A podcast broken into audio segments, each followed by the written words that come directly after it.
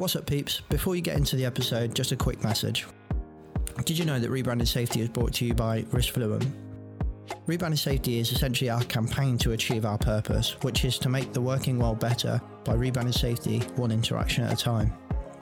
We value a people centered approach that delivers positive impact on the risk. We deliver three types of services technical, transformational, and fire. It's the last two I want to talk to you about. If you value what we value and you want some support driving a culture change or decluttering your safety systems, or you want to improve human performance, then it's our transformational support that can help you. Or maybe you want a highly experienced registered fire risk assessor to carry out an assessment on your building, design an emergency plan, or review the fire safety design for your new building, then it's our fire support service that can help you. But before you get in touch with us, it's important that you want to have impact on the actual risk and you value a people centered approach.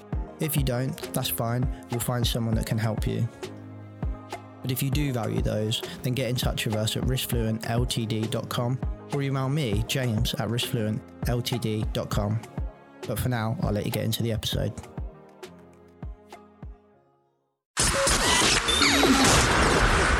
This, this, this, this show is brought to you by Safety FM. What's up, people? Welcome back to Rebranding Safety. Today, we are talking all about mental health and kind of specifically burnout within mental health as well. Let's jump into it and try to tell you some more about it. Let's go. The problem in safety isn't deviation, it's complexity. Health and safety has gone mad. Health and safety is trying to unpick having gone mad in the past. There's no one solution and one problem. The problem is that we are looking for one solution. Does the structure of the team allow them to flourish? Feel safe enough to be uncomfortable. The environment defines our behaviours. People aren't the problem, they're the solution. Rebranding Safety, crushing the stereotype. Brought to you by Riskfluent. What's up, peeps? Welcome back to Rebranding Safety. Rebranding Safety is a YouTube channel and podcast doing exactly what it says on the tin. So if you're new here, hit subscribe and the bell and follow and whatever it is you're listening slash watching on you know, hit some magical algorithm type buttons. Rebranding Safety is brought to you by Risk Fluent, which is our own health and safety consultancy. We deliver two types of services technical, which is the health and safety that we all know and love, uh, fire safety uh, fits within that, um, health and safety training, ISOs, retainers, competent persons, whatever you want to call it, all of that normal safety stuff. If you need some help, let us know whether it's one off projects or long term relationships and partnerships. We are there for you. Or we offer the transformational side of things as well, where maybe you've built quite a nice foundation and you're like, mm, we're not really getting quite the behaviors that we want. Or maybe you've had a long period of like really good health and safety performance, and then all of a sudden you had a bad run and you want to try and work out what that, what that is. Maybe you just want a bit of a culture change program. Give us a call We'll have a chat, see if we can help you solve whatever problem it is that you've had. But otherwise, Risk Fluent is all about building confidence, not just compliance. So if you need some help, give us a call. If you just want to chat, still give us a call. Okay, in today's episode, we're talking to a gentleman who I absolutely love, uh, a gentleman called Alex Clark. Alex Clark is a member of Project Militum. That's how I know him. Um, he joined PM a while ago, and just every time he comes on, I love him. He's got such a beautiful way of speaking, but yet really like relaxed way of speaking as well. He has some blinds, which I love. Uh, he's funny as fuck, which is helpful, um, but also very passionate about his topic. So Alex has uh, an intimate relationship with burnout and mental health, and he very openly and honestly tells his story uh, for us today to hopefully bring some awareness um, to you all and, and get a bit of a bit of a better understanding uh, of what burnout might look like. Um, but ultimately, we all have our own stories, right? And I think most people listening to us have probably experienced it in some way. Um, and then we start to talk about kind of the campaigns and how we deal with that stuff um, because we were essentially feeling like a lot of it was a bit like a plaster on a bullet wound, a bit like lip service. So listen, let us know what you think. But anyway, that's enough from me. Let's jump into the episode and let Alex introduce himself. Right, Alex, welcome to Rebranding Safety, mate. Hello there. How you doing? Not too bad, thank you, mate. Not too bad. Thank you very much. Do you want to yourself for those of those of the listeners that might not know you? my name's Alex. Um, I operate as a occupational safety advisor for a local authority in the grand, wonderful north of England. Um, I've been in the safety world now for this is my third year. Uh, it's a second career for me. Um, I did my first part of my professional life as a professional model maker that then branched in from architectural work to museums, visitor centres, attractions, ultimately theme parks.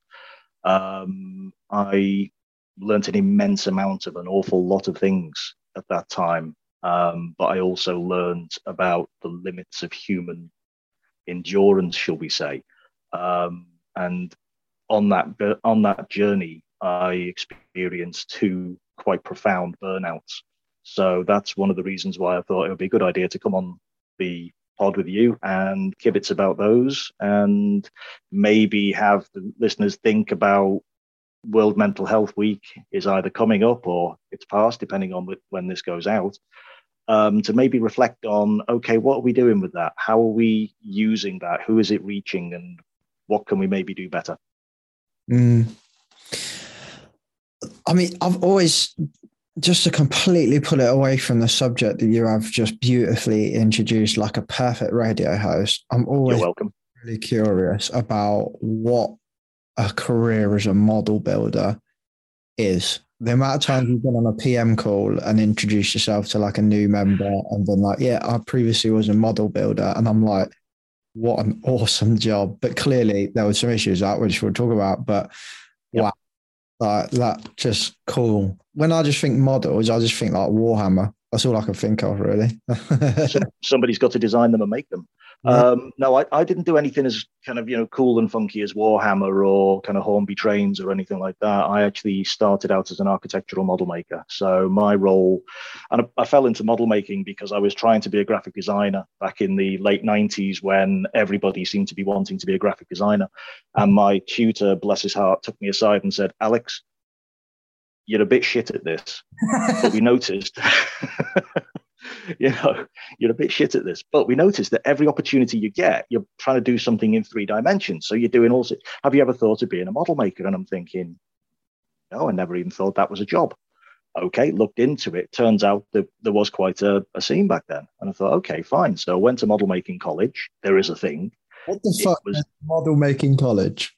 Well, I've got to be honest with you, it was a bit shit too. Um, I went in there with hobbyist knowledge because I'd always built models. It had always been, you know, as my brother rightly pointed out, probably too late for me to have responded appropriately to it, but it was my happy place. You know, if I was in school and I'd been bullied, which I, I took a lot of, um, or I'd had a bad day, or if I was feeling down, I'd go into my bedroom and I'd just stick bits of shit together and make things out of it. Mm. And it was my happy place. And then I found, wow, I could do this and get money for it. So I went to a college in Oxfordshire um, not quite close enough to Oxford to say I went to Oxford, but it's good enough for me. Um, studied it for a year, learned absolutely nothing, uh, but I got work experience at a company in Clapham in London, uh, which built architectural models for architects for the purpose of planning applications, for the purpose of testing method, testing design, um, for the purpose of marketing. Um, I've got a whole bevy of stories and weird things that occurred in that strange place in 1997. Um, but I did that for, for eight years. I was freelancing around the um, architectural model making um, services in London.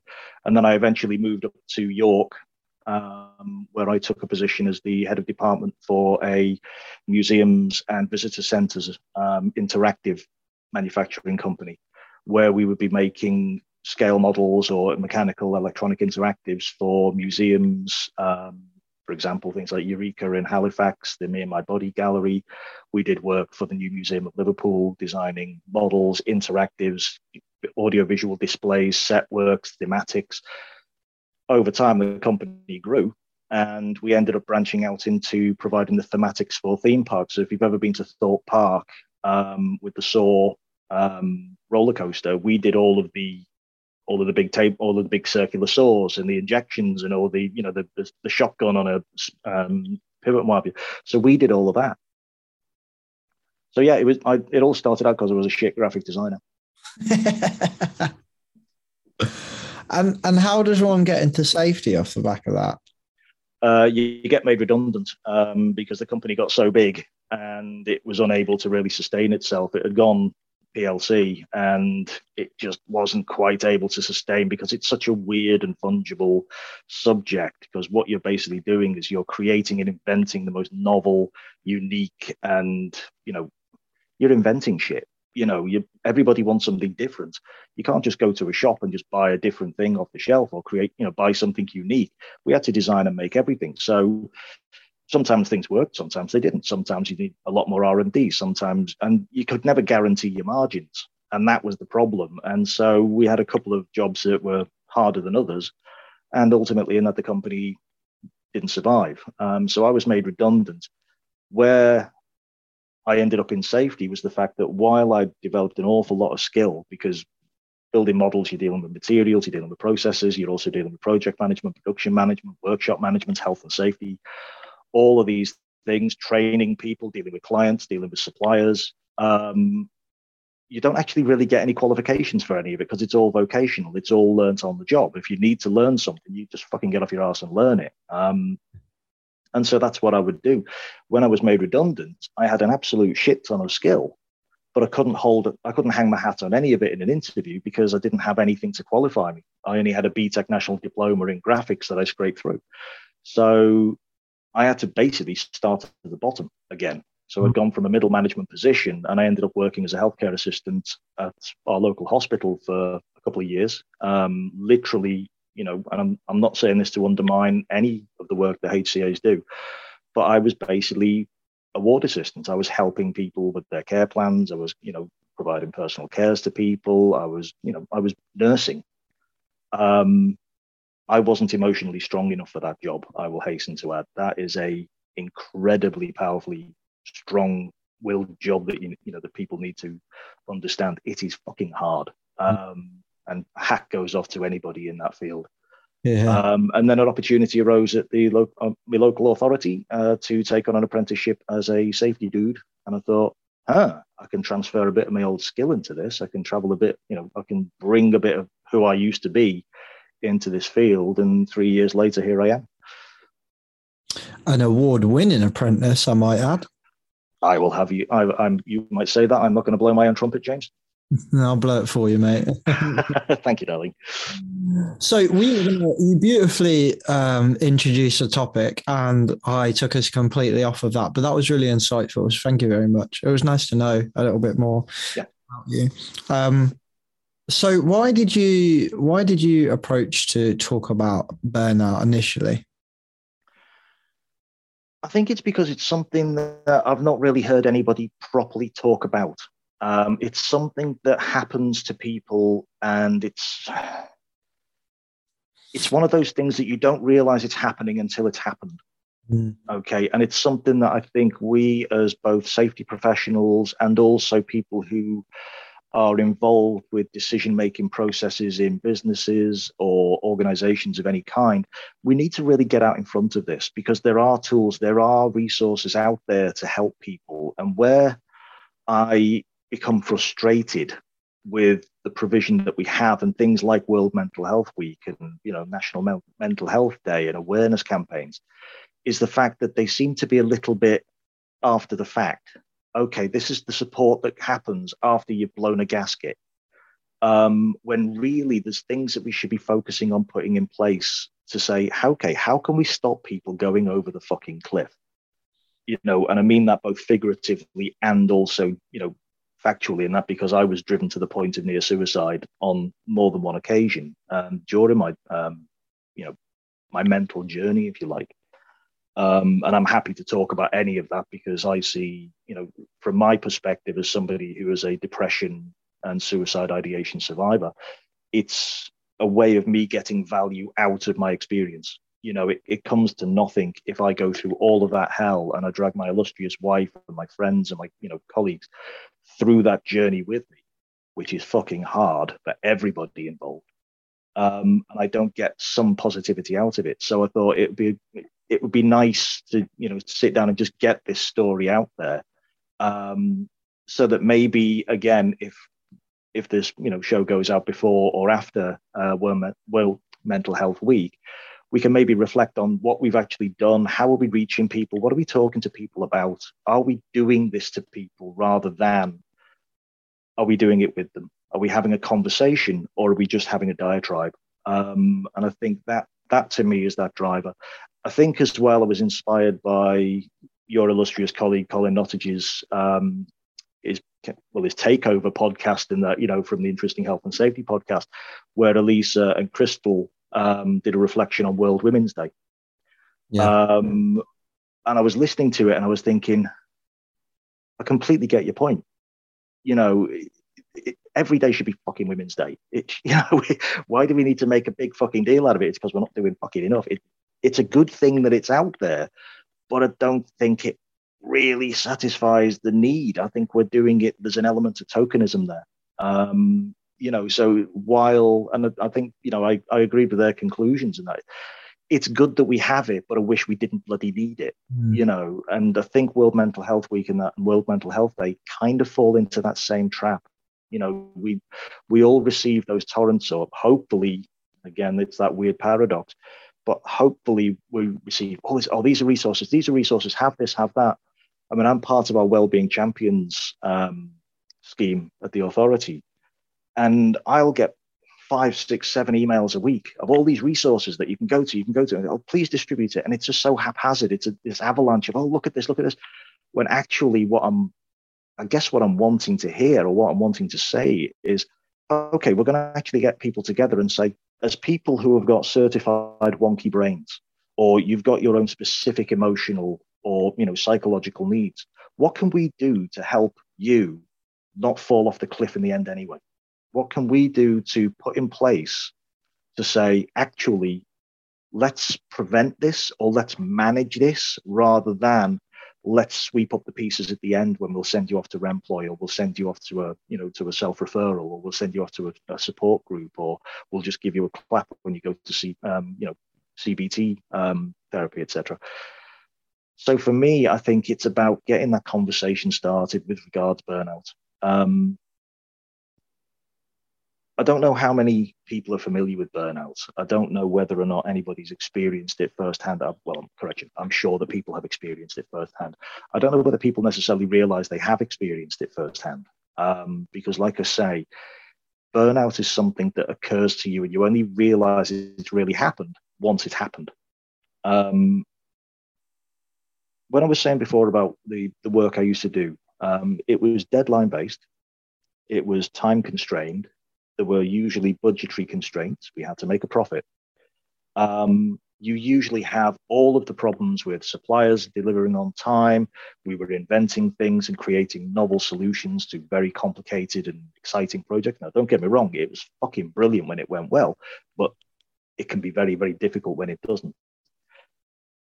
I started with a team of, well, 2014. Um, I had a team of three under me and I was working alongside another department and we were involved with making models.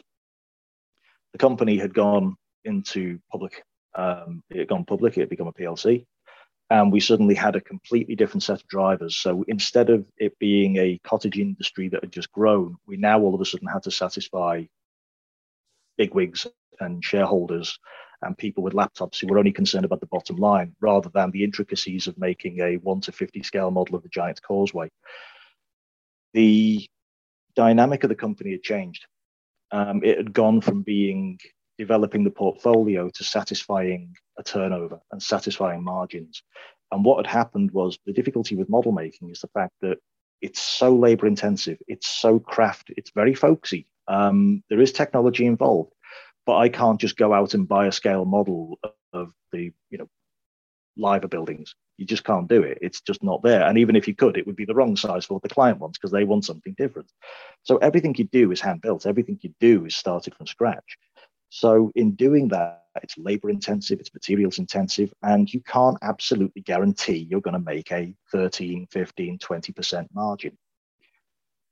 Therefore, it was kind of moved away. The company had started to drift away from that bespoke universe, you know, unique selling point, the USP, and had gone a little bit more into unit construction, into larger construction areas that you could guarantee margins in better.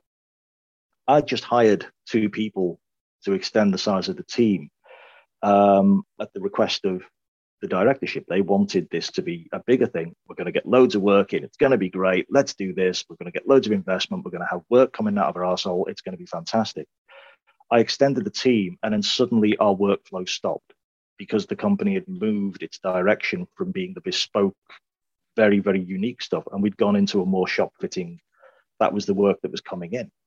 So suddenly my department was then effectively redundant. So I started trying to generate business myself. I started reaching out to architectural clients. I started reaching out to, you know, marketing and that I was trying to, you know, okay, look, let's get some work in. I've got guys sitting here or they've been lent out to other departments to augment them. Um, I need to bring work in. I wasn't really getting a great deal of support from the higher ups because the work that we were doing wasn't exactly that we weren't bringing in millions and millions of pounds. What we were bringing in were a couple of thousand pounds to twenty thousand pounds jobs that would not be possible for other companies. Wouldn't exactly satisfy our friends down in the in the city of London, but they would provide the company with that unique selling point. I wasn't able to bring in the work. Um, my team were basically lent out to other departments because they were incredibly talented, incredibly skillful people, and they were also incredibly versatile.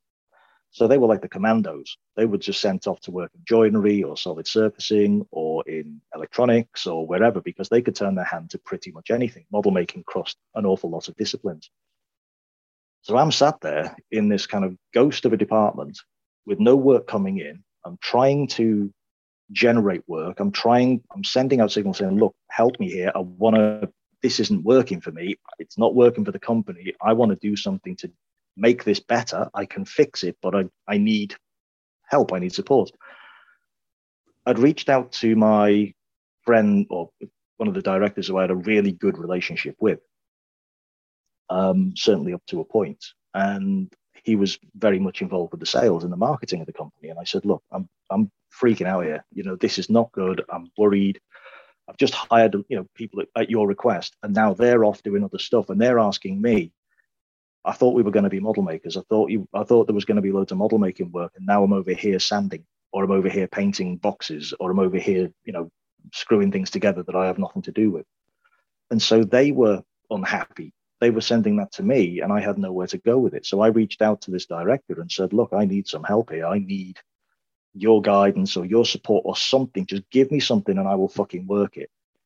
His response back to me basically boiled down to Look, I don't want to have to close you down, but you need to make money and you're not making money. And I'm thinking, fucking marvelous. I asked for help and you've given me an ultimatum. Okay, put it on my back keep pushing forward, double down, press harder, think harder, work harder as much as I can. A couple more weeks went by, still no real change. So I then wrote, reached out to my line manager and sat down with him and I said, look, I'm, I'm at a wit's end here. I don't know what I can do more that's going to help this situation, but I'm sat here with a dead department. I'm not seeing any lifeline here. I'm just basically this kind of, you know, recruitment agency that's hiring out my staff to other departments to take over, you know, I'm not seeing them come back. They're fed up. They're moaning at me. They want to come back and do the jobs that they feel they were fucking hired for. And I haven't got anything for them. My line manager basically said, look, you know that this is not going to change. He said, this is the company we are. The bottom line is if you put this before the managing director, he's just going to turn around and say, piss or get off the pot. Right, okay. I'll go back and see if I got. So I came up, you know, and I went back and I just carried on and I carried on. And I, by this point, I wasn't sleeping well. By this point, the only thing I would ever talk to my wife about was work and frustration, and everything that came out of my mouth was just piss and vinegar and frustration and annoyance. Um, my health was deteriorating. Um, one day I went into work and an inquiry came through, and it was sent through by the manager of another department that was doing very well for itself. And it was just the usual one of the things that you get from when you work in museums and visitor center model making or you know attractions is you'll get people who will come up with these amazing ideas and you think you know what if if we only had more dimensions to play with than the four that are available to us and one of which you're wasting. If only that we could bend reality to make this thing real, it would be fucking incredible. But unfortunately, it can't be done with what we have at our disposal and certainly the amount of money that you want to spend on it. We used to get in- inquiries like that all the time. And you'd honor them. You would, you know, you wouldn't just kind of kick them into touch. You would, you would give them, you would validate them, and you'd say, "Look, okay, love, love to, you know, talk about this with you, but we're going to need to bring this into, you know, this dimension of reality." So this in, this inquiry came through, and I read it, and something in my brain just snapped. There was something that I just read, and I thought, I can't do this. And I must have sat staring at the computer screen at the same drawing for a few hours, and I caught myself because I needed to go to the bathroom. And I got up, went to the bathroom, went to, back to my office, and thought, I don't want to be here. I'm, I'm just going to go and take a breath. I'm just going to go and take a, you know, just step out. I'm just going to clear my head. I found a storeroom and I went into the storeroom and I sat down and I was just gazing out of a window and nothing happened. I just couldn't think, I couldn't pull my brain out of it. I went home. Nobody really noticed I'd gone. Um, it was only then, and I, you know, took a while for me to process this and talk with my wife about it, but only then did I realize I've popped. I got to the point whereby I simply could not function because I would I'd run so hard, so fast, tried everything. Later on, I found this wonderful book um, called Depression: Curse of the Strong, and it explained. And this was where I learned how I burnt out. This this this told me my fucking story. I read it, and it told me about this quite macabre imp- um, experiment that used to be done in psychology and psychiatry um, courses in universities. And what they would do is they would take a, an animal cage, like a rat's cage, and it would have a steel mesh on the floor. And that mesh was connected to a power supply. Yeah. And between the mesh and the power supply, there'd be a switch or a button that was on the side of the cage. And what would happen is there'd be a timer. So every five seconds, there would be a pulse of energy that went in and it would give a shock, not not so it would kill or disable, but certainly make the, the inhabitant of this cage uncomfortable. And so they drop in a lab rat, and every five seconds he'd get a belt. And of course, he's running around and he's running around and he's freaking out and he's freaking out and he's looking for the exit and he's oh, and then he'll accidentally or you know by chance hit the button and then he won't get a zap for another 10 seconds and he'll delay it and he'll run around and he'll run around and suddenly after a while he learns okay if I keep hitting this button at this point I'm not going to get zapped so the, the rat adapts, the rat, you know, changes its behavior, it modifies its behavior as a means of self-preservation. The next stage of the experiment is they'll disconnect the button. So now the rat's getting zapped every five seconds and the button doesn't work. So what happens is they set the thing going again. The rat now starts pounding the button, doesn't work. So he starts pounding it more, doesn't work. Pound, pound, pound, doesn't work. So he then starts running around, running around, trying to find the exit again until in the end, it will just retreat and just sit in a corner and just get zapped and zapped and zapped and zapped. The final stage of the experiment is they'll they'll switch off the power, they'll open the cage, and you'd expect the rat to fly out and get to freedom, and it doesn't. It just sits there, and because it because what's happened is it has learned that no matter what it does, it's fucked anyway. It can't control its environment anymore. It can't do anything. That feeds into the burnout. And for me, from my experience when I was you know going into this cycle and was going into this decline the more i tried the more i realized it doesn't matter what i do it's not working so i'd try harder and it wasn't working i'd try harder and harder and harder until in the end my limbic system just said eh, eh, mate i haven't got any more resource for you pal and i shut down and i was out of work well i was out of action for at least four months and it took a long road to recovery to get me back in to the stage where i could actually function again So that was my first burnout, or that was correction. That was my second burnout, but it's probably the less messy of the two. Okay, now, mate. Thank you for sharing that. I apologise. I'm yawning my fucking head off. If anyone's watching this, it's, it's not because I wasn't into your story. I was very much listening, but I've been up since half three. So I thought I better, I better make some some context to that. Otherwise, everyone just thinks I'm being really rude. Let's just peel back the curtain for a second to the listeners or the watchers out there. Okay, he absolutely assured me before because I did say I don't think Michael Parkinson would in any way whatsoever treat his guests like this. And James says, "Oh no, mate, I've got my game face. It'll be absolutely packer. It'll be sorted. Don't worry. It'll be totally professional all the way through." And then within about 15 minutes in that, he looks like he wants a nap. So yeah, I know you're Just fucking lying. curtain back, game face on. Let's go. I know you're lying. I said I was going to be professional. I've never said that in my life. Oh, fucking stop. I can't stop. I'm, I feel all right, but as I'm sitting here, I've just got off another podcast as well, and I'm sitting here and I just can't stop yawning. this is why you haven't won any awards yet. You know that, don't you? This is why. You know. I think I might win the Guinness Book Records for most yawns in a podcast. um, mate, that story was kind of harrowing, but kind of also relatable as well. Like you're kind of listening to it and you're like, oh my God, this is this is horrible. But then mm. I reckon there was many people like me that, you know, I'm listening to it and I'm like, God, that's horrible. I'd hate to go through that. And I'm like, hang on a minute. That makes sense. That relates. That relates. That relates. I think a lot of people would would hear listen to that story and and really relate to it. And, and Oh, I I think so. Yeah. And I think as well, I mean, one of the things that I'm finding with the work that I'm doing with the various services around our authority is the fact that since lockdown, since we've come out of the, the just the weird reality bending craziness of COVID, we've now come back into a different workplace. Everything's the same but different. You know, we're either doing things in a different way, or we're doing things with fewer staff, or we're delivering services in a slightly different thing. I mean, I, I now work this, you know, while this looks like my playroom, this is also my office. It's where I kind of do all my, you know, all my safety dude stuff. Um, but it's also where I do all me building little fucking trains of things. We kind of work now in a different way. We've now got new challenges. We've now got, as well as society, I think there's a lessening of patience. There's a lessening of empathy. I think there's a lessening of tolerance because we've all been locked away for so long that now people have come out. I think we're trying to get used to being a society again.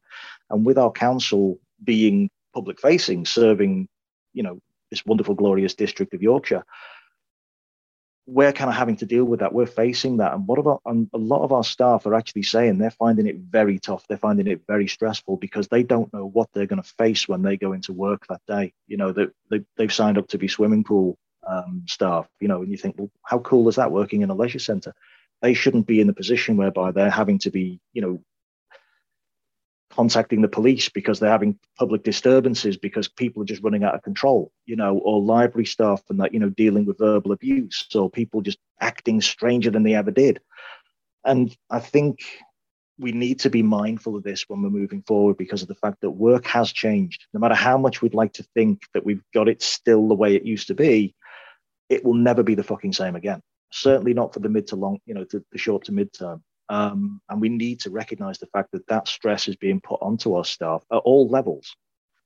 Um, and burnout could be a thing because we're going to try and cover things. We are resource poor. We are talent rich sometimes, but there just maybe isn't enough talented, you know, talented people there. We are covering things. We are working outside of our scope, you know, and we we do tend to kind of cover those grey areas and those gaps where resources might not go, but we'll fill them in because we're conscientious people, or we know that our jobs can't be done properly without somebody at least doing it.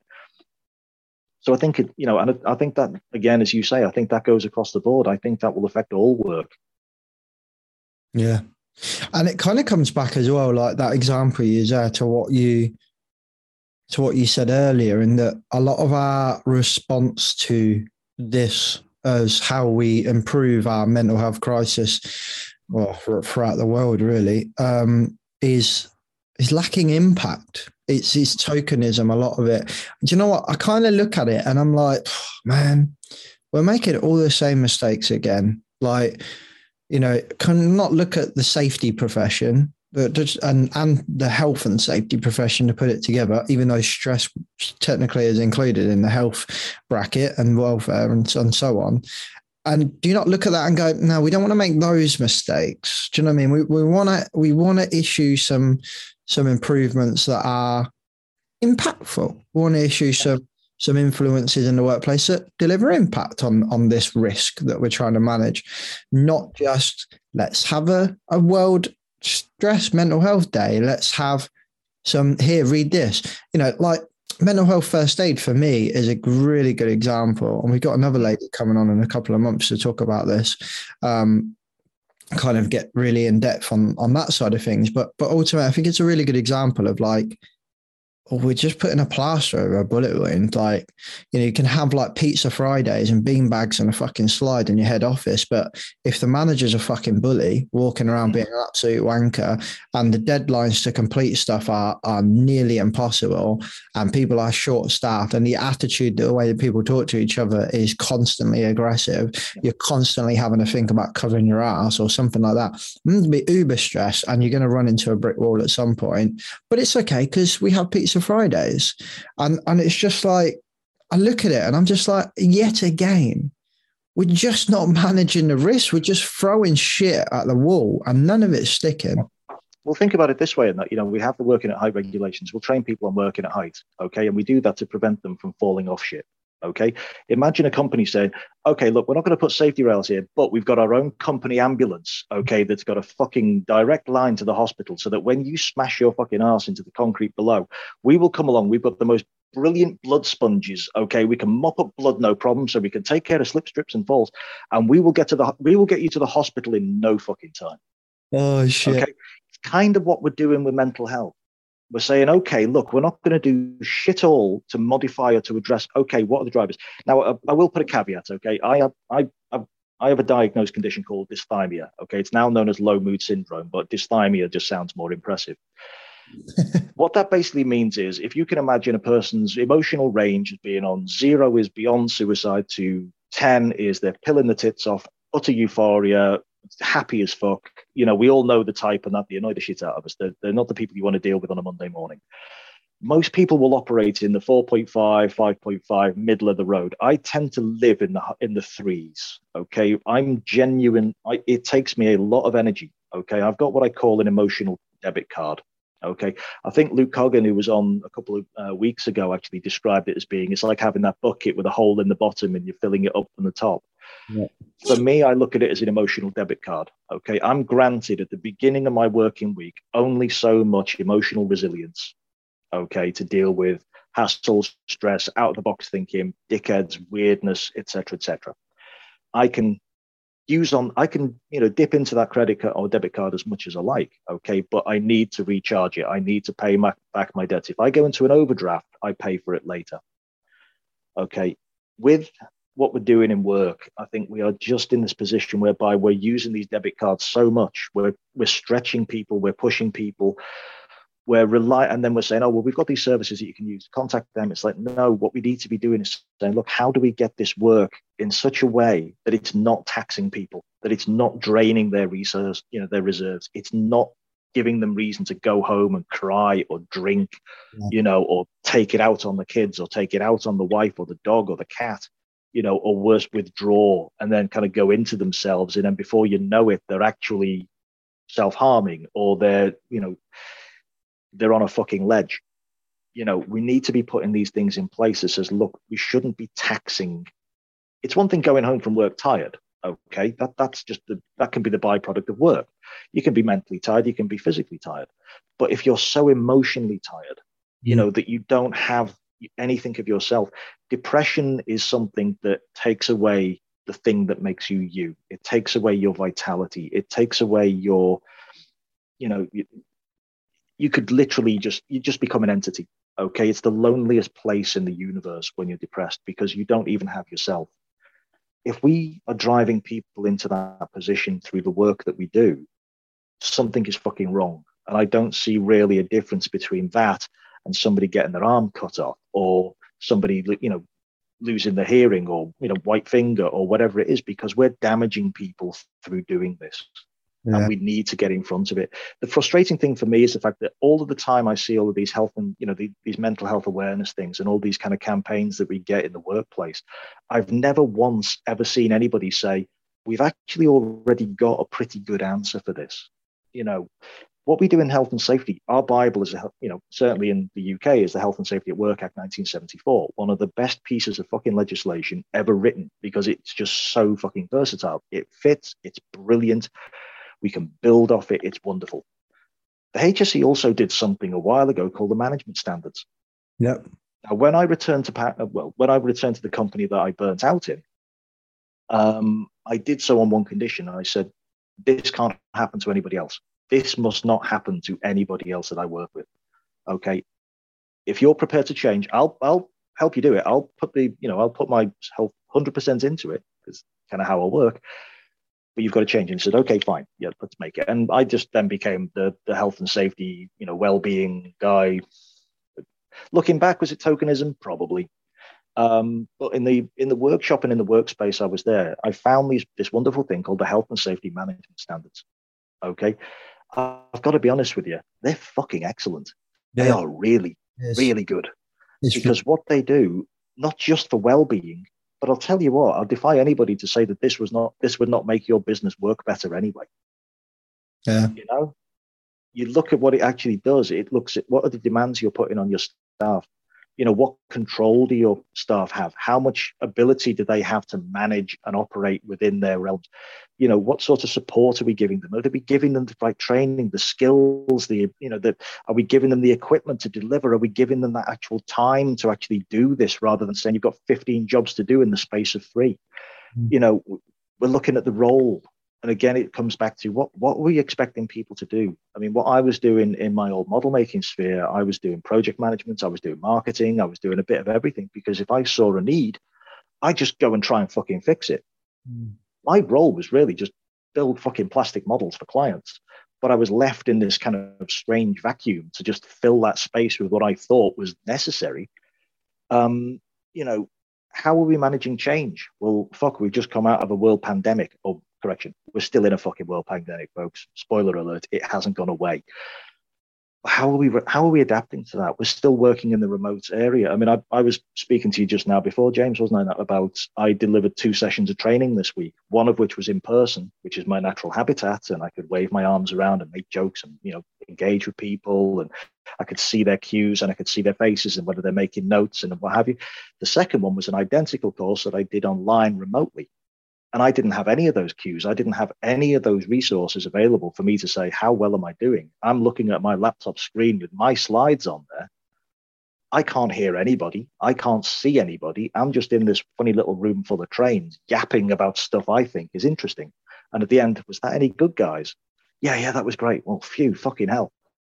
But that's changed. That's a different way of working. Are we providing people with the skills and the support that they need for that? And finally, in that, what are the relationships as well? Do we actually care about the people that we're working with? You know, do we actually uh, know their needs? Do we really know what their drivers are? I understand that there's a line that says work and life need to be kept separate. Okay, work life balance and all that. I get that. But when I came into the professional model making sphere, okay, all of the skills that I brought largely came from my hobby. I brought what I used to do for a living into my professional thing.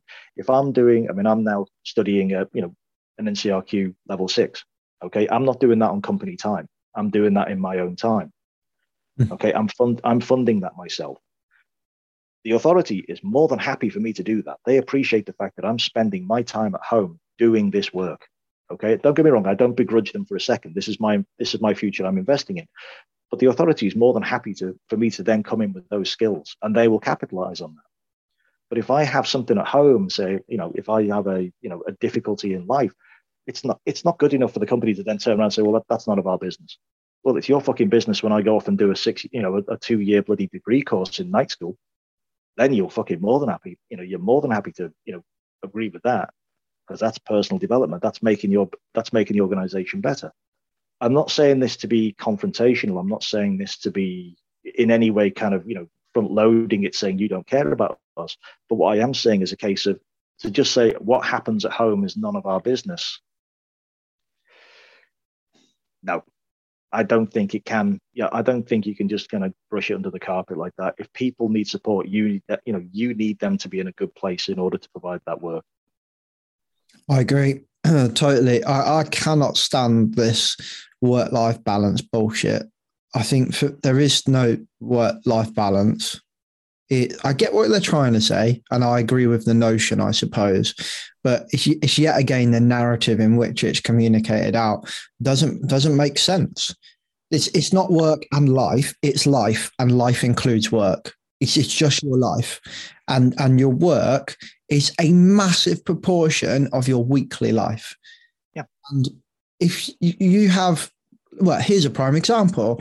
If I was operating machinery right now, I'm tired as fuck because my daughter hmm in the car at three o'clock in the morning and I didn't go back to sleep. So if I'm operating uh, heavy machinery, if I've got to drive a HGV for eight hours today, then I, f- trust me, my fucking life is impacting your work. Yeah. So as far as I can see it, and the way I try to explain it to a lot of clients is if if you refuse to build a relationship with your employee that you don't know them and that they're not comfortable to come to you and say, "I- I'm I'm knackered and I probably shouldn't be driving today because I didn't sleep at all last night. If you make it so they're not comfortable to say that, it's it's not oh that's his personal life and I've got no right to say it. It's not you being polite. It's not you being like respectful of their personal life. It's you now have creating an unknown risk within your organization. You got no idea now that that guy girl is out on the road and they're knackered. And and for, for me, it's one and the same. What's going on at work impacts home massively. Well, what- let, let's flip it around. Okay.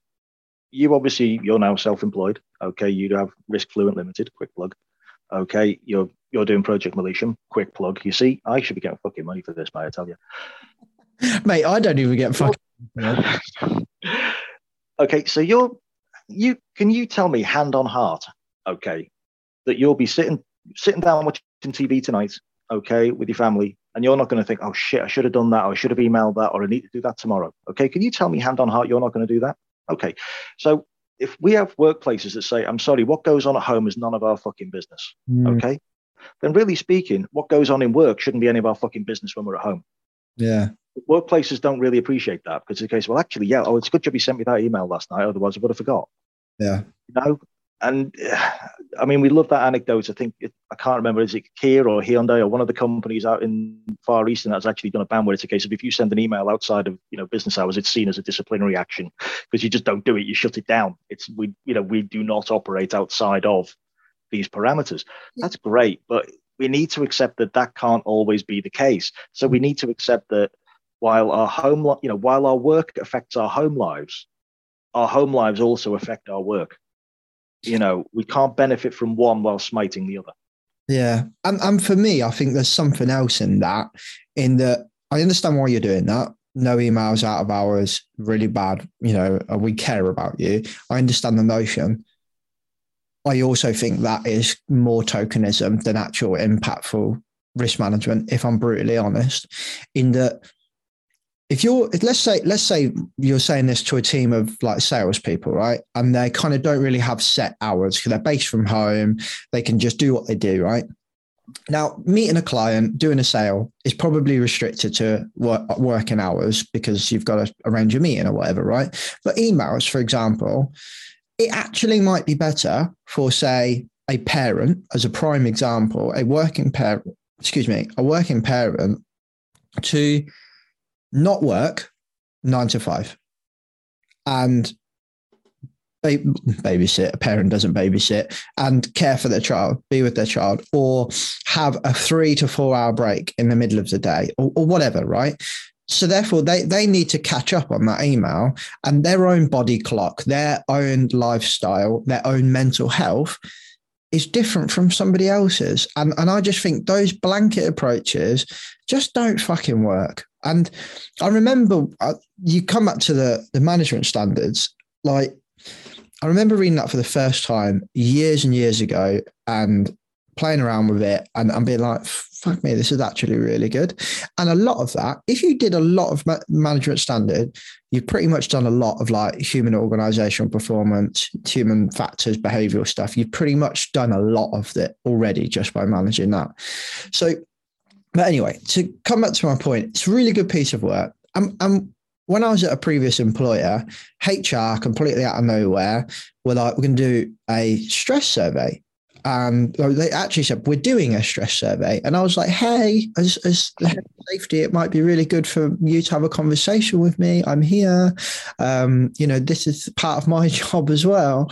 Um, and we, oh yeah, sorry, we should have. Okay, cool. How about the HSE? You know, it's cheaper. Their management standing is good. They could do this survey. Um, you know, and I've heard really good stuff about it. Yeah, okay, cool. We'll do it.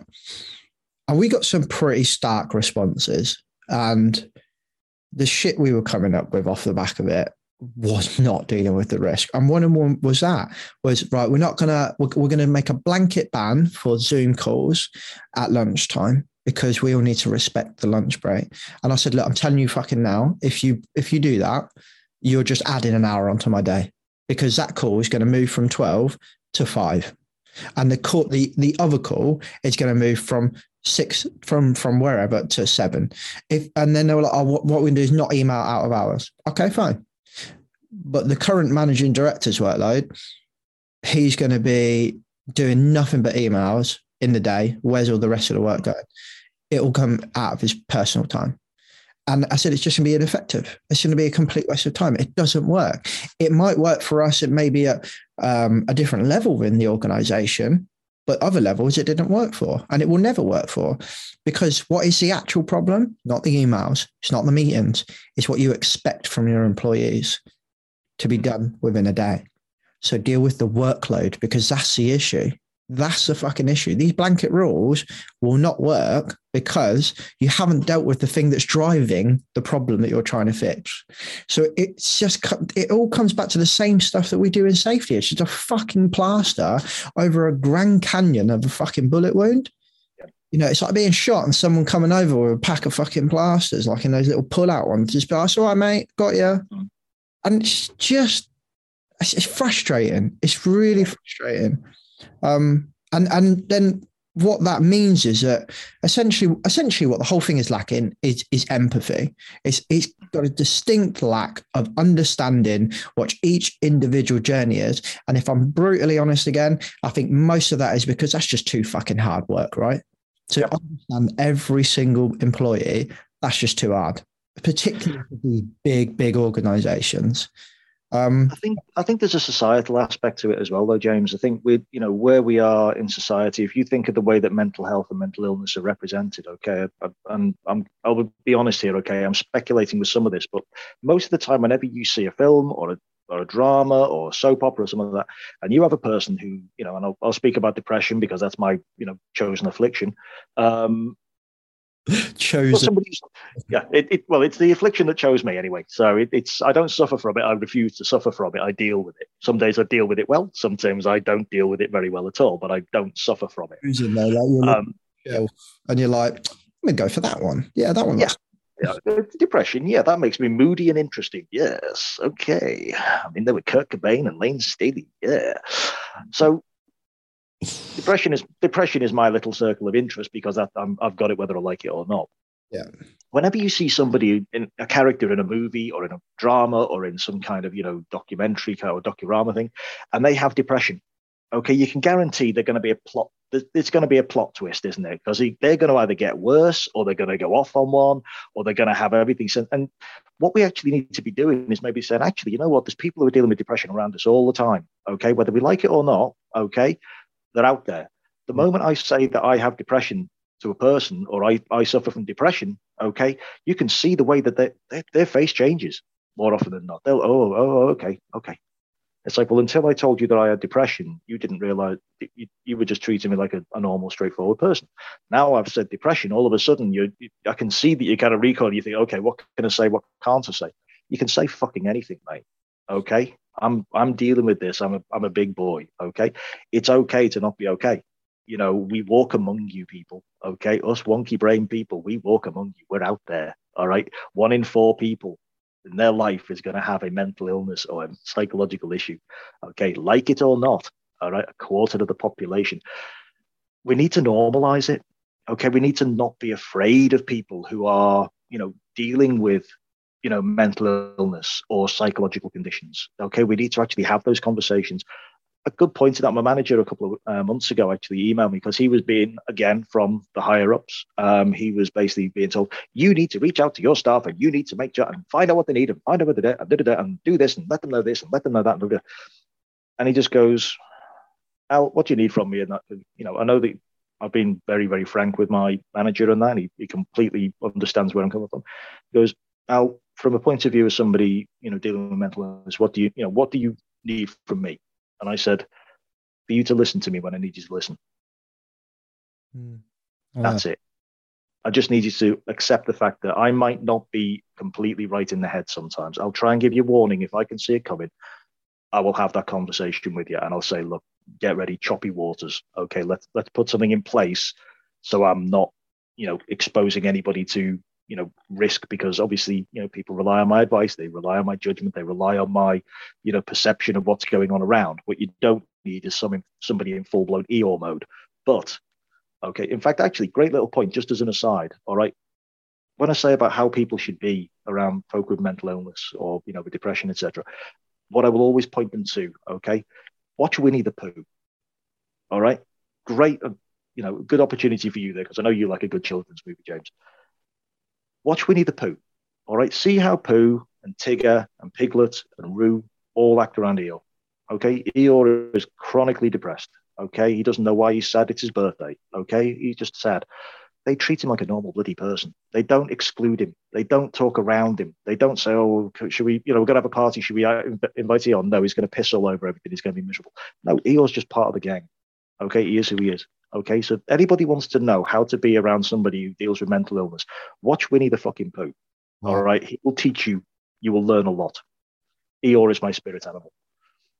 Wow, I've never. The second you said it, I was like, oh yeah, but like I've never ever put that those two together. Yeah, he is totally depressed, hundred.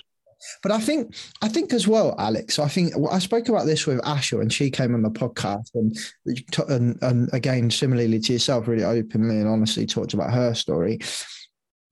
There is this perception that you're, if you say, um, I you know, I, I live with depression, um, they think you're going to be like Eeyore all the time. Mm, hello. Like you say, and just piss on the party and just be, don't invite Alex because he'll just bum everyone out. Like, no, it's like, I really liked when we also interviewed a different person in the mental health space called Robert Manelson, and he mm. describes it as a continuum. So it's a flow, ups and downs and ups and downs, and you have lines. To your point, like very similar to your debit card, right? You go over this line at the top, you're in ecstasy. You know, it's um, it's a really happy place. Where, you know, for me, it's like this is really cheesy, but for me, I have a couple of happy places. One when my daughter voluntarily gives me a cuddle, like just runs over it, and I just I could just sit there for a lifetime. And secondly, sitting on my own or with my family watching Star Wars. Mm. Like that's my fucking happy place, right? So my my flow is like right up there. And then some days I'm just I'm just down. I'm I'm you know, I might not be depressed. I'm just having a low fucking day. And then sometimes those lines can go into below the lines and become go into like depression or, or anxiety or any any kind of mental health condition, right? So you have this continuum. The problem is, is when you are below a line more often than not, and when you're above a line more often than not. That's when we need to start thinking, okay, we've got to we've got to take some professional help here, right? But ultimately, I think the this the problem that exacerbates the problem is that we don't know how to deal with these people. Exactly like you were saying, these people that are weird and they've got mental health issues. We think they're just going to be in a corner crying twenty four seven, you know. Mm. And you say anything to them, they're going to jump out the window. Now there Yeah. may be days like that. You know, there really might be days like that where nothing you can say will help the person, but No. you Of course not. you just have to be there right? And but they're not like that 24 7 you know? Mm. Maybe some people have it really bad and they are kind of like Eeyore a bit but the mm. 90% of people that deal with that deal with this on a day-to-day basis on a day-to-day basis you wouldn't fucking know. So just just treat them like normal people. But i think having a little bit of empathy but also kind of like getting curious about the person. I think that's something we've really missed in, in the workplace is building these relationships. To my mm-hmm. earlier point, hi Alex, nice to meet you. Welcome to the team. Tell me about yourself. What do you do? What do you like to do? And then the next time we speak, you know, leaders coming around, walking around, going, let me let me get to know you, Alex. You know, partner. Do you have a partner? Yeah, I have a partner. Yeah, cool. How are you doing? The more you get to know this person, the more you can pick up on little cues. I pick up when my wife's having a low day, one hundred percent, and I, she doesn't even need to say anything. I'm just like, yeah, it's there. Yep. And and we don't equip our managers to do that. We don't give them the tools, the resources, the knowledge to do that. I think we can send them on stress awareness, um, and I just I just don't think that stuff delivers impact. We, what we should be doing, yes, teaching them the little signals and the little signs of somebody having a particular low day, 100%. And most stress awareness course does that. But we need to teach them to build relationships with their staff. And that's yeah, that's exactly it. And I think when you've got those relationships, when you've got that, I mean, it, just to kind of go back to your previous point, James, and I think to put a you know a slightly different spin on it. Just imagine, okay, if you've got I don't know, you've got a headache Okay, you go into work and you've got a headache. Okay, and then you tell people that you've got a headache. And then number one, they all start acting a bit weird around you. Oh, he's got a fucking headache. I don't, know, I don't get a fucking headache. He might start acting all fucking weird. He might be reaching for the fucking Nurofen soon. And then after a while, people stop talking to you yeah. because they don't know how to deal with the guy with the headache. So just imagine you're the guy with the headache. Okay, you're already feeling a bit shitty. Okay, and now nobody's fucking talking to you, or they're talking around you, or they're they're kind of you know say, oh, we oh, can we do this? Well, I don't know. He's got a fucking headache, and that is he going to fucking is he going to be fucking go around blagging paracetamol off everybody? And that you know, just imagine how that is for the person. Okay, so how does that even help them? Okay, you're you're coming into work, and it was it was a weird thing for me when I returned to work because I you know, in the time between me going off sick and me coming back, and it, it, it was unrelated to the illness. Okay, but that's when I shaved my head partly because I was developing a little flesh yarmulke and that, and I, I refused to be the guy with the cat's ass on his head. So it was a case of right, it all fucking comes off. So I walked into the workshop, okay, and the staff turned around and he looked at me, and I'm just like, yes, I have shaved my head. It came free with the lobotomy.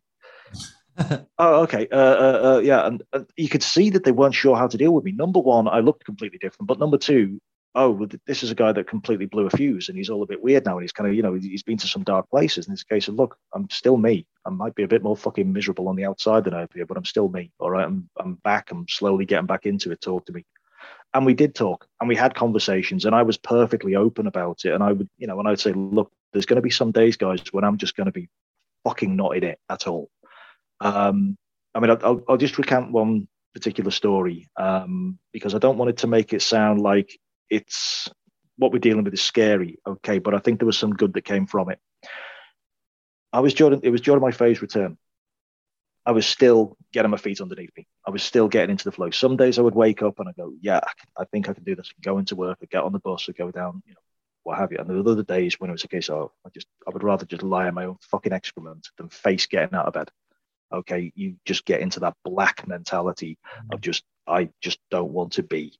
I don't want to die, I just don't want to live. Yeah. Certainly not like that. Okay.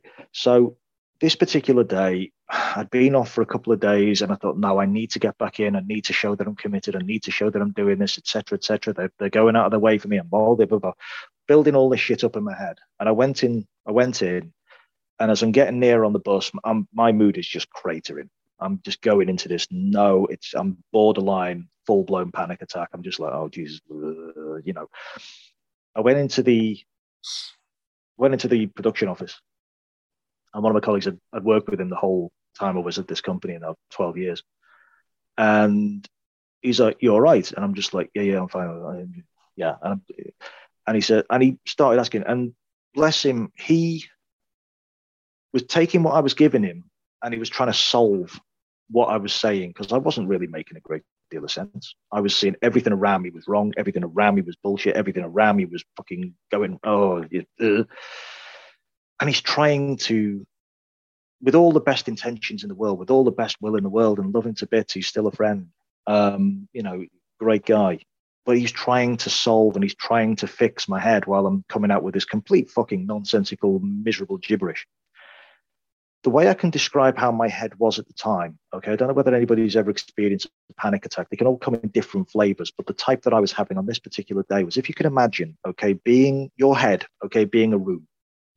And on every surface of the room, whether it be the walls, the floor, the ceiling, the door, the fucking windows, the fucking everything, are lots and lots of little TV screens. Okay. And on each of these TV screens, okay, you've got memories, you've got fears, you've got fucking things going on around you. You've got fucking school life. You've got things that you fucking said should have said back in 2009. You've got relationships with people, everything you've ever had in your life, both real and also distorted because of the illness that you're dealing with. And they're all playing. And some of them are in good reception, and others are a bit grady and a bit kind of fucking white noisy, but they're all playing full volume. And you've got one remote control and you're trying to as soon as you turn one off another one another three come on. And then on the outside of this room somebody's yelling in what are you watching? Are you all right? Oh, oh don't watch that. That's okay. Yeah but that, that one there's silly. And you you're trying to control this absolute cacophony white noise thoughts bullshit you know crashing around inside your head. And somebody with all the will in the world bless them was trying to help me switch off those little tvs and it's like i blew up and just ran the fuck away. All this is to say the best intentions sometimes can lead to, you know, the road to hell is paved with good intentions. That's not to put people off because the road out of hell is also paved with good intentions. Mm. What really needed to happen from that, I at least then had the opportunity to sit down with them and say, okay, look, this is why, this is what didn't work. I'm sorry I kind of blew up like that. I'm so you weren't prepared for that. I'm sorry I blew up at you like that. I, I didn't mean to. It was nothing personal. I, I, was more lucid the next time I saw him a few days later. I said, look, this is where I'm at. And I got to explain it. And I got to actually say to him, look, there was nothing you could have done that day. All right. Maybe you could have given me a cuddle. All right. That might have been the only thing. I wouldn't put money on it. Okay. But there was nothing you could have done or said that day that was going to get me into that room and present and functioning and in a good place. Okay. But the good thing that's come out of this is the fact that you and I are now having this conversation. Whereas before we didn't. We didn't have that conversation. We didn't have that mechanism.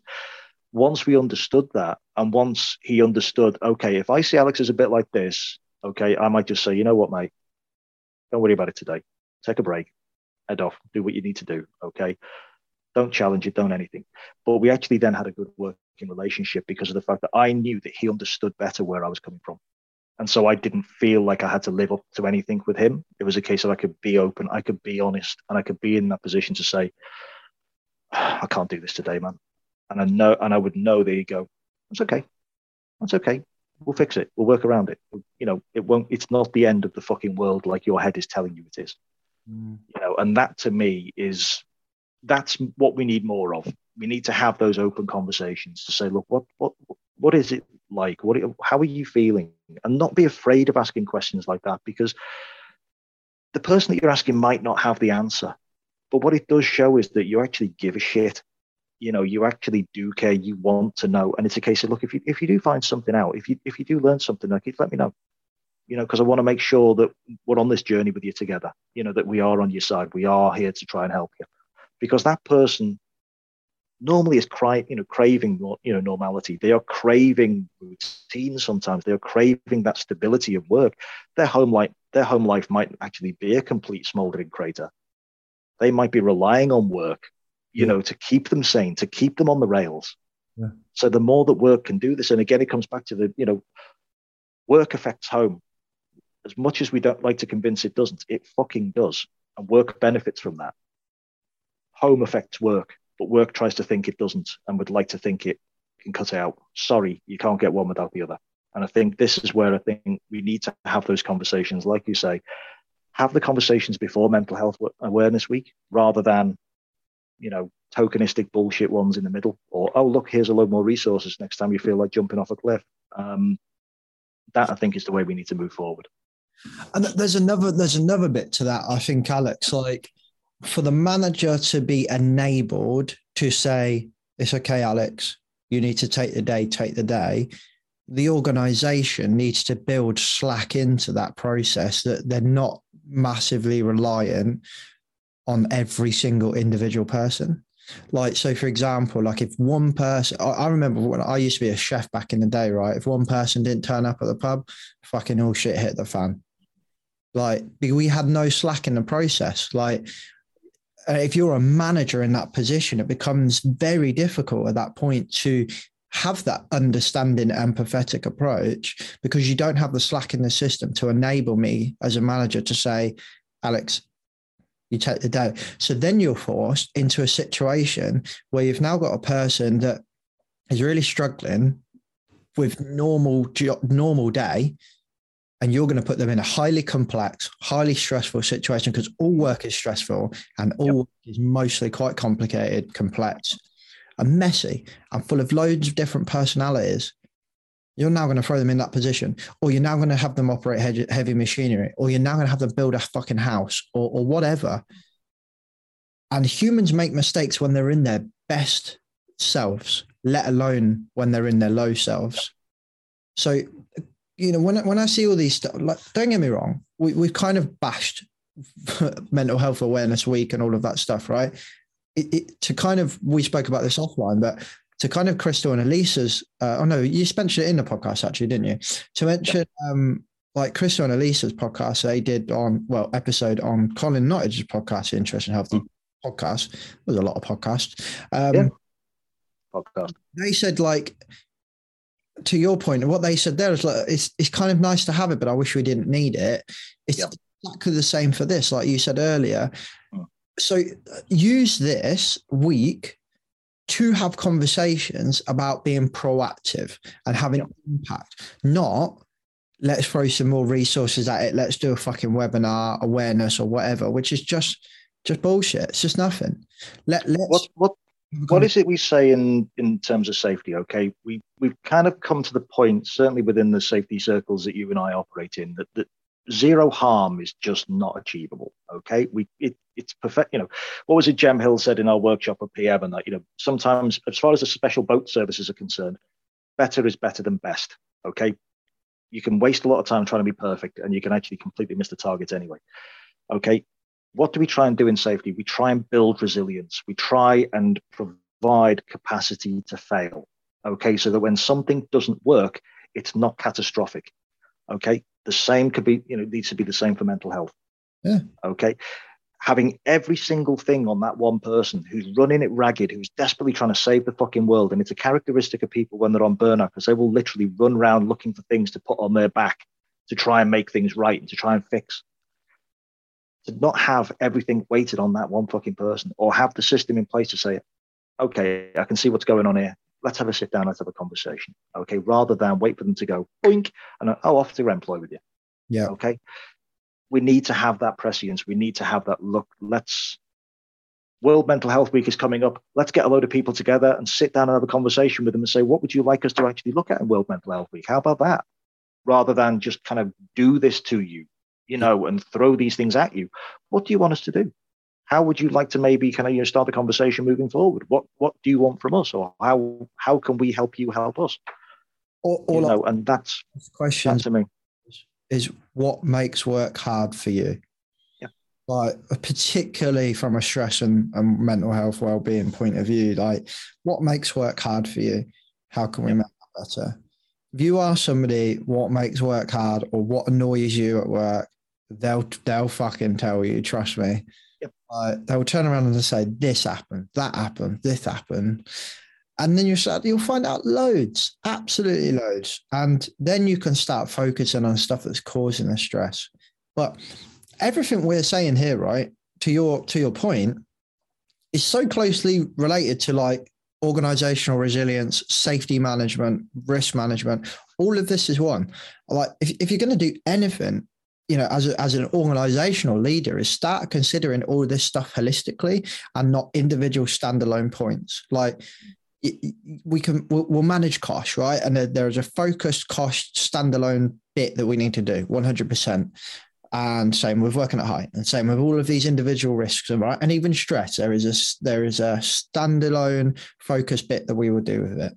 But ultimately, when we're talking about the humans that connect all of these things together and all of the processes, the cost, the working at height, the stress, all into one, which delivers ultimately a successful uh, operation or a failed operation, which is ultimately what we're trying to do as an organization, then they're all holistic. They're all connected as one system.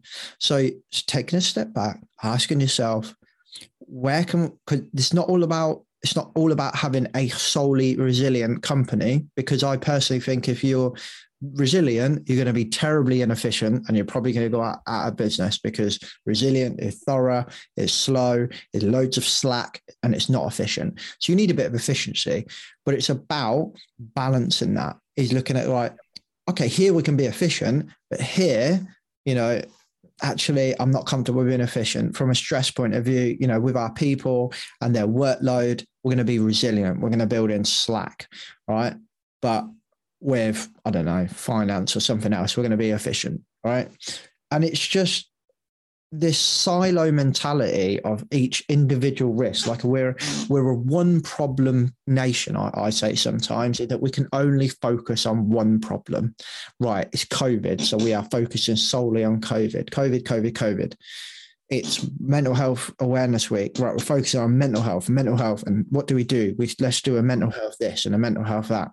Like or you could just or you could just zoom out and look at all of these contributing factors to people making errors to people who are stressed to people you know who are struggling through the day. You know all of those things are connected. When it comes Well, to I mean, look at that. You know, look at that plane crash that occurred. Was it Austria a few years ago? And that that pilot that literally steered an airplane into a mountain.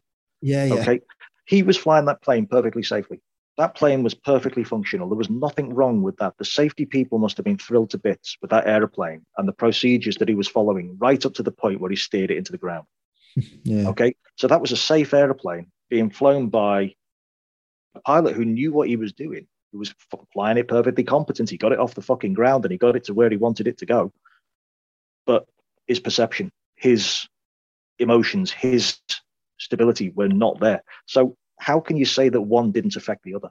Yeah. You know, we, we build in human, you know, we're starting and thank God we, you know, we are getting more and more switched onto this now, but we are building in human factors, you know, to, to safety. And it's not just about process. It's not just about following the fucking rules because the person that's following the rules is actually a sentient fucking being that does have a life, that does have influences, that does have challenges, that does have fucking problems. Mm-hmm. We're relying on these very complicated individuals to do these monotonous or relatively constrained tasks with the management system operating it being one of the most insanely complexly, you know, mysteriously enigmatic kind of computational devices that's in the known universe. But we want that, we expect that to be perfectly fine. That, that's just going to do the job that we require of it. I'm Okay. Go on. No, it's just going to add to your point. We expect it to never fail. Yeah. Never ever go have an error ever. And if you do, we're going to punish you. And guess what? It fucking does. Yeah. you know? So, Alex, we've been going for over an hour, mate. Um, is there is there anything you want to plug? If not, do you want to leave us with a little last um, kind of closing point, or you can do both if you would like. what I would recommend is anybody that's ever experienced depression, and I'll give you the, I'll ping you the link for it once we're off, James, because I can't remember the exact author's name. Okay, which is a shame because it, it was a fucking brilliant book. I will recommend anybody that's ever dealing with or concerned about burnout, or anybody that's concerned about depression in the workplace. Okay, have a look at a book. It's called Depression: The Curse of the Strong. Okay, I'll provide James with a link so we can put it in the show notes at the end. Um, the other thing I would always say, and I know it sounds like a cliche, and it's okay to be okay. All right. It's okay to be fucking struggling. It's okay. If it's a sign of weakness to reach out for help, why is it so fucking hard? All right. Especially as lads, all right, because we're not very good at this. Use your emotions. They're, you know, we're given our emotions for a reason. Stop bottling them up. Okay. It's okay to not be okay. What's the point in being given all these fucking emotions if you're not supposed to use them? All right. Blokes have two emotions happy and cry. And you're only allowed to cry at football matches. Bullshit. All right. It's fine. And finally, talk. I know that sounds really trite and really simple, but start having good. It's like with what we're saying in safety. Okay. Start having quality conversations. Okay. Proper conversations. Maybe not in the meeting room. Maybe do it in a coffee shop. Okay. Have a conversation with your staff. Have a conversation with your colleagues in that. Doesn't have to be a formal one. It's just a case of how are we doing? you know, anything, you know, just have that conversation. If somebody you know is struggling, do reach out. You might not be able to help them, but the fact that you're reaching out makes the fucking world of difference to them. And they will remember that forever. That that's what I would basically say. Wow. Well done, mate. That was, How about that? yeah. Mic drop if you could drop them. But attached to a boom, so we can't drop it. But uh, maybe don't drop that mug. Jeez. That's my John Shuttleworth mug. It's great. Alex, thank you very much for coming on. Um, You're more than welcome. shouldn't have left it so long, really, should we? But hopefully, this has worked out. It's quite timely, and it will come out around Mental Health Awareness Week or whatever it's called, which will be a first for Rebranding Safety. We've never put anything out timed with any of these days or weeks or months. Um, I don't know whether that's feel honoured. or subconscious. I'm not sure. But thank you very much, mate. I really enjoyed that chat. No, you're more than welcome, and I hope it. I hope it does kind of prove useful in that, and you know, thought provoking. So I think it will for sure. Okay, peeps, hope you enjoyed that conversation with Alex. Thank you very much, Alex, for coming on the podcast, and thank you very much for speaking so honestly about your experience um, in, in with with burnout and uh, and your own mental health. I know it takes a lot for someone to talk so honestly. So, uh, on behalf of the listeners, me, and everyone at Risk Fluent and Rebranding Safety, we absolutely thank you uh, for coming on and telling your story. Hopefully, you've all kind of found that helpful, enlightening, or or, or supportive maybe um, for you. You know, it, it's a topic that might make you feel many many different ways, uh, but ultimately, I hope it's brought some value. I hope you have a lovely day. Uh, don't forget, if you need any help from us at Risk Fluent, then go to www.riskfluentlimited.com or you can just drop me a message. Uh, you can email me at james at riskfluentlimited.com. Um, all, all the details in the description below, on the show notes below, wherever you're listening. Or if you've got me on LinkedIn, just drop me a DM. Catch you next week. Safe. The views and opinions expressed in this podcast are those of the host and its guests and do not necessarily reflect the position of the companies. Examples of analysis discussed within this podcast are examples only based on limited and dated open source information and should not be utilised in real life as the only solution available. Assumptions made within this analysis are not reflective of the position of the companies. No part of this podcast may be reproduced, stored, or transmitted in any form or by any means, mechanical, electronic, or otherwise, without prior written permission from James McPherson.